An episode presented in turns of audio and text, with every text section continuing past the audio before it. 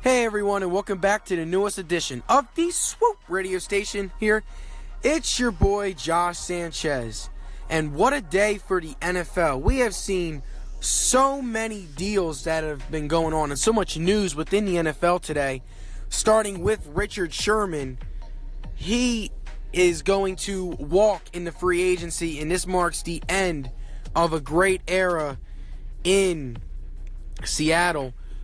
Richard Sherman led the Seattle Seahawks and that elite defense for numerous years, taking them to 2 Super Bowls. Sherman is a 4-time Pro Bowler, I believe a 2-time, first-time All-Pro, and he is an absolute one of the best corners in the game. It'll be interesting to see where he goes. More news that was taking place. Aqib Talib was traded from the Denver Broncos to the Los Angeles Rams. So now Aqib Talib now joins Marcus Peters in that new reamped Rams secondary.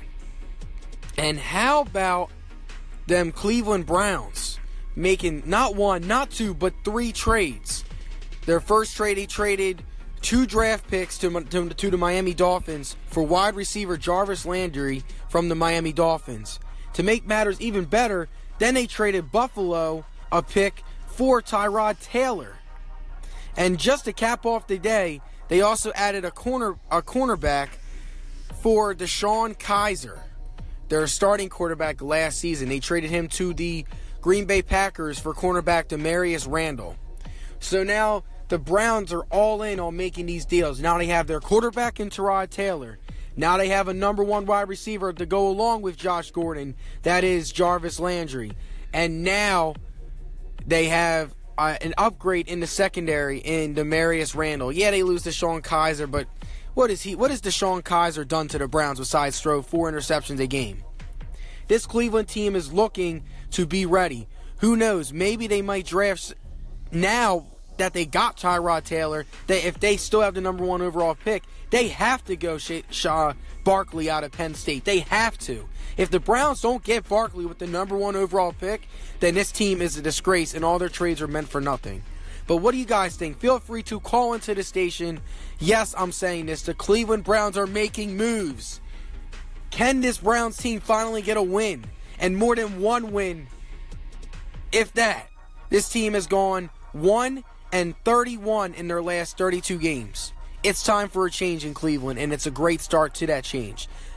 Call into the station, voice your opinions. It's time to be excited in Cleveland. Finally, something positive is happening. But you can hit that favorite button for Anchor and check out Swoop Radio on Instagram at @SwoopPodcast_ and at YouTube at @SwoopPodcast. I hope you guys have a great night, and this is Josh signing off. Swoop! Hey everyone, and welcome back to the newest edition of the Swoop Radio Station here. It's your boy Josh Sanchez, and this just in, breaking news. Richard Sherman signs a 3-year deal to join the division rival San Francisco 49ers. And what a deal this is for the 49ers. This is a team that was trending upward with Jimmy Garoppolo at quarterback, with all those weapons now in San Francisco on the defensive side and offensive side. This team won 5 straight to close out the season, 5 or 6 games, in fact. But the fact that Richard Sherman now joins the division rival, where this team, he was the reason why there was a whole beef between the 49ers and Seahawks back in 2014 when he made that amazing play to send the Seattle Seahawks to the Super Bowl against the 49ers and called Crabtree a sorry wide receiver. It's funny to see how Richard Sherman now, 4 years later, is now going to the team that he beat and led his team to the Super Bowl. But it'll be interesting to see now when the 49ers come to Seattle. Richard Sherman is clearly going to get a standing ovation because what he did to the franchise of Seattle has been second to none. He is their best cornerback to ever play in franchise history and maybe even best defensive player. I know there's arguments for that one. That's a discussion for another day. But Richard Sherman's already 4-time Pro Bowler, had a great run with the Seattle Seahawks, but I'm shocked to see that he signed with the 49ers. I know they had talks, but to go to your division foe that's something that's very interesting, and I can't wait for the NFL season now because they play each other twice a year now. So, but sure, what the 49ers get is they get a great veteran who is in the prime of his career. He is coming off of an Achilles tear, so it'd be interesting to see how can Richard Sherman recover it from it. But he is one of the best cornerbacks to play in the game and is still one of the best cornerbacks in the league. He just got hurt last year, and the whole Legion of Boom got hurt last year. But for the 49ers, if I'm a 49ers fan, I'm ecstatic right now, and I'm excited for this team and going forward. This team is already young. They started 6 rookies last season. They're going to gain more experience and get older, and they needed that veteran leader now in the secondary, and now they got it in Richard Sherman. So this team just got a whole lot better. So the NFC better watch out. The 49ers are ready to come, and they're ready to be the next new playoff football team. And we saw what the Eagles' blueprint was last season. The Eagles went through back-to-back seasons of not making the playoffs, and then they ended up winning the Super Bowl. Can the 49ers do the same thing? We'll find out. But you are listening to Swoop Radio with Josh Sanchez. I hope you guys are enjoying this topic. I've been at work all day, so I apologize I couldn't do this topic sooner. But hit that favorite button for Anchor and check out Swoop Radio on Instagram at Swoop Podcast _ at YouTube at Swoop Podcast and on iTunes, Google Play, and the podcast app. Hope you guys have a great night. And this is Josh signing off. Swoop!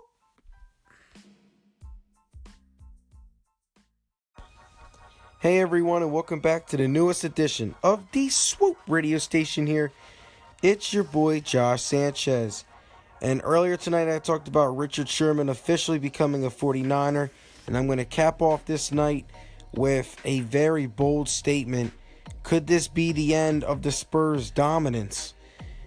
For the first time in over 20 seasons, with the loss tonight, the San Antonio Spurs will not have an above 500 record on the road. And this is the longest streak in NBA history. The Showtime Lakers did it every season Magic Johnson played, and Bill Russell Celtics did it for over 10 years. So the Spurs have beaten this record by a long shot. They've done it for 20 straight seasons. The last time this team has lost more than they won on the road was when they got Tim Duncan with the first overall pick in the 1997 draft. So the Spurs have continued excellence and are like the New England Patriots in basketball. They continue to defy the odds, but they are having a very disappointing season with Kawhi Leonard being out and having many inconsistencies with the team. You lose your best star, of course you're not going to be the same as you usually are. But we usually see Greg Popovich's team win 50 games and dominate on the road and dominate at home. But this team is really struggling on the road this season. And they're in a tough Western Conference now where they're just a game and a half away from not making the playoffs. Could we see the Spurs not make the playoffs for the first time ever since they've gotten Tim Duncan and Kawhi Leonard? This would be an absolute shocker. They lost to Oklahoma City tonight. They lost to Golden State the other night. And now they play the Rockets soon. So who knows? The schedule's tough. Could this team not make the playoffs? Feel free to call into the station and voice your opinion. I might sound crazy now, but it's very realistic that this team might not make the playoffs. They need Kawhi Leonard badly. This team struggles on the road, and it's very concerning. But as an NBA fan, I kind of want to see the Spurs in it. They're always in it, and their sustained excellence is always second to none. But to all my Spurs fans and my NBA fans, feel free to call into the station. Do you think the Spurs will still make the playoffs? And how do you feel about this 20-year streak coming to an end in San Antonio? But hit that favorite button for Swoop Radio on Anchor, and check out Swoop Radio on Instagram at Swoop Podcast _, YouTube at Swoop Podcast, Apple Podcasts, Google Play, and the podcast app. I hope you guys have a wonderful night. And this is Josh signing off. Swoop!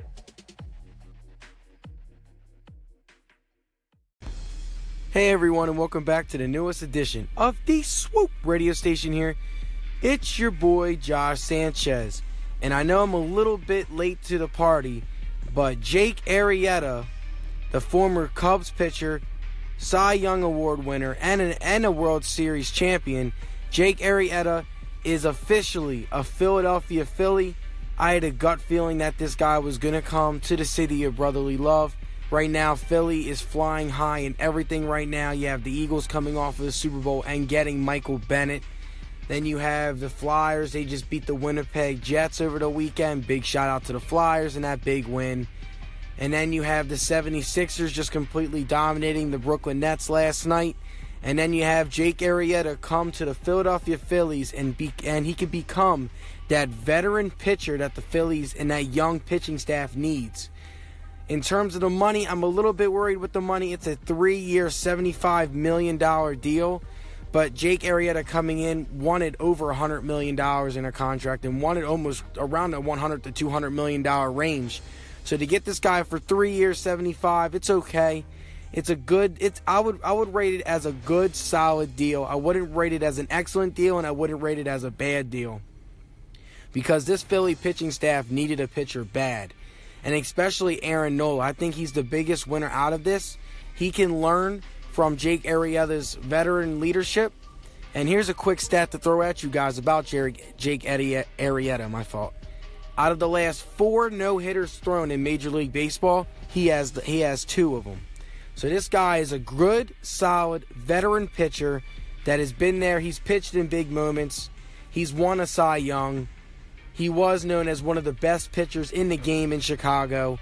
But the only thing that's concerning his velocity, my fault. I'm so excited to talk about this topic. His velocity has dipped down from approaching 95 to 94 when he was the Cy Young for the Chicago Cubs to now it's about 92 miles per hour. So that's why his ERA has gone up each year as well. But he's still a good, solid pitcher and can be a great leader for Aaron Nola. I think Aaron Nola should take notes every time Jake Arrieta pitches so where he can learn from one of the best to do it.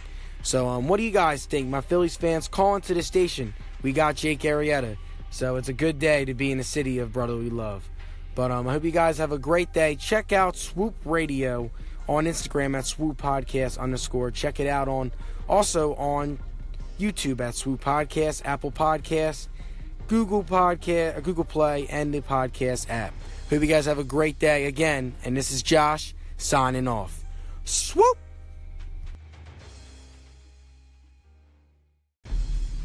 Hey everyone, and welcome back to the newest edition of the Swoop Radio Station here. It's your boy Josh Sanchez. And yes, folks, it is a Monday, so we all know that Monday feeling after a long weekend.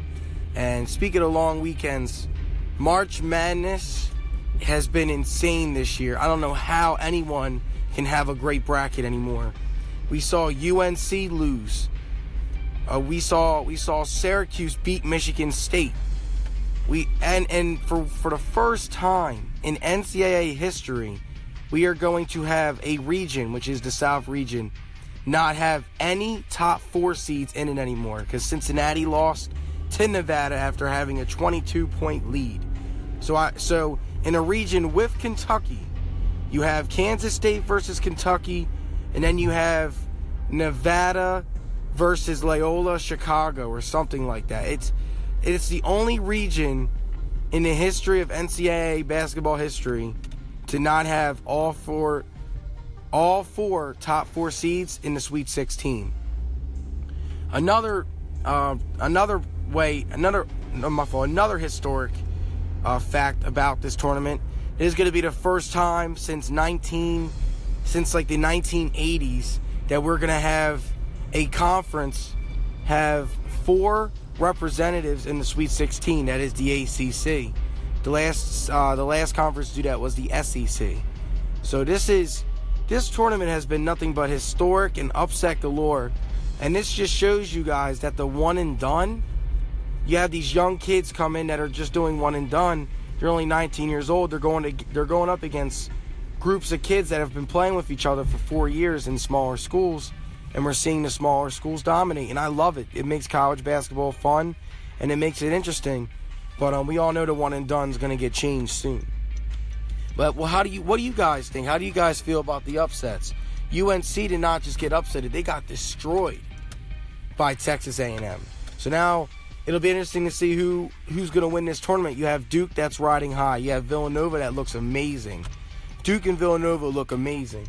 You have Kentucky, who if they really played. You have I'm trying to think who else. You have Clemson and Kansas, but who is Kansas really played? So it's going to be interesting to see what's going to happen, because hopefully we'll see a Duke versus Kansas matchup in the Elite Eight. But feel free to contact the station if you agree or disagree. But you can hit that favorite button on Anchor. Check out Swoop Radio on Instagram at @SwoopPodcast_. On Twitter at @SwoopPodcast_. The podcast app, Overcast, iTunes, and Google Play. All I had to do is search Swoop Radio with Josh Sanchez. Hope you guys have a good one. And this is Josh signing off. Swoop!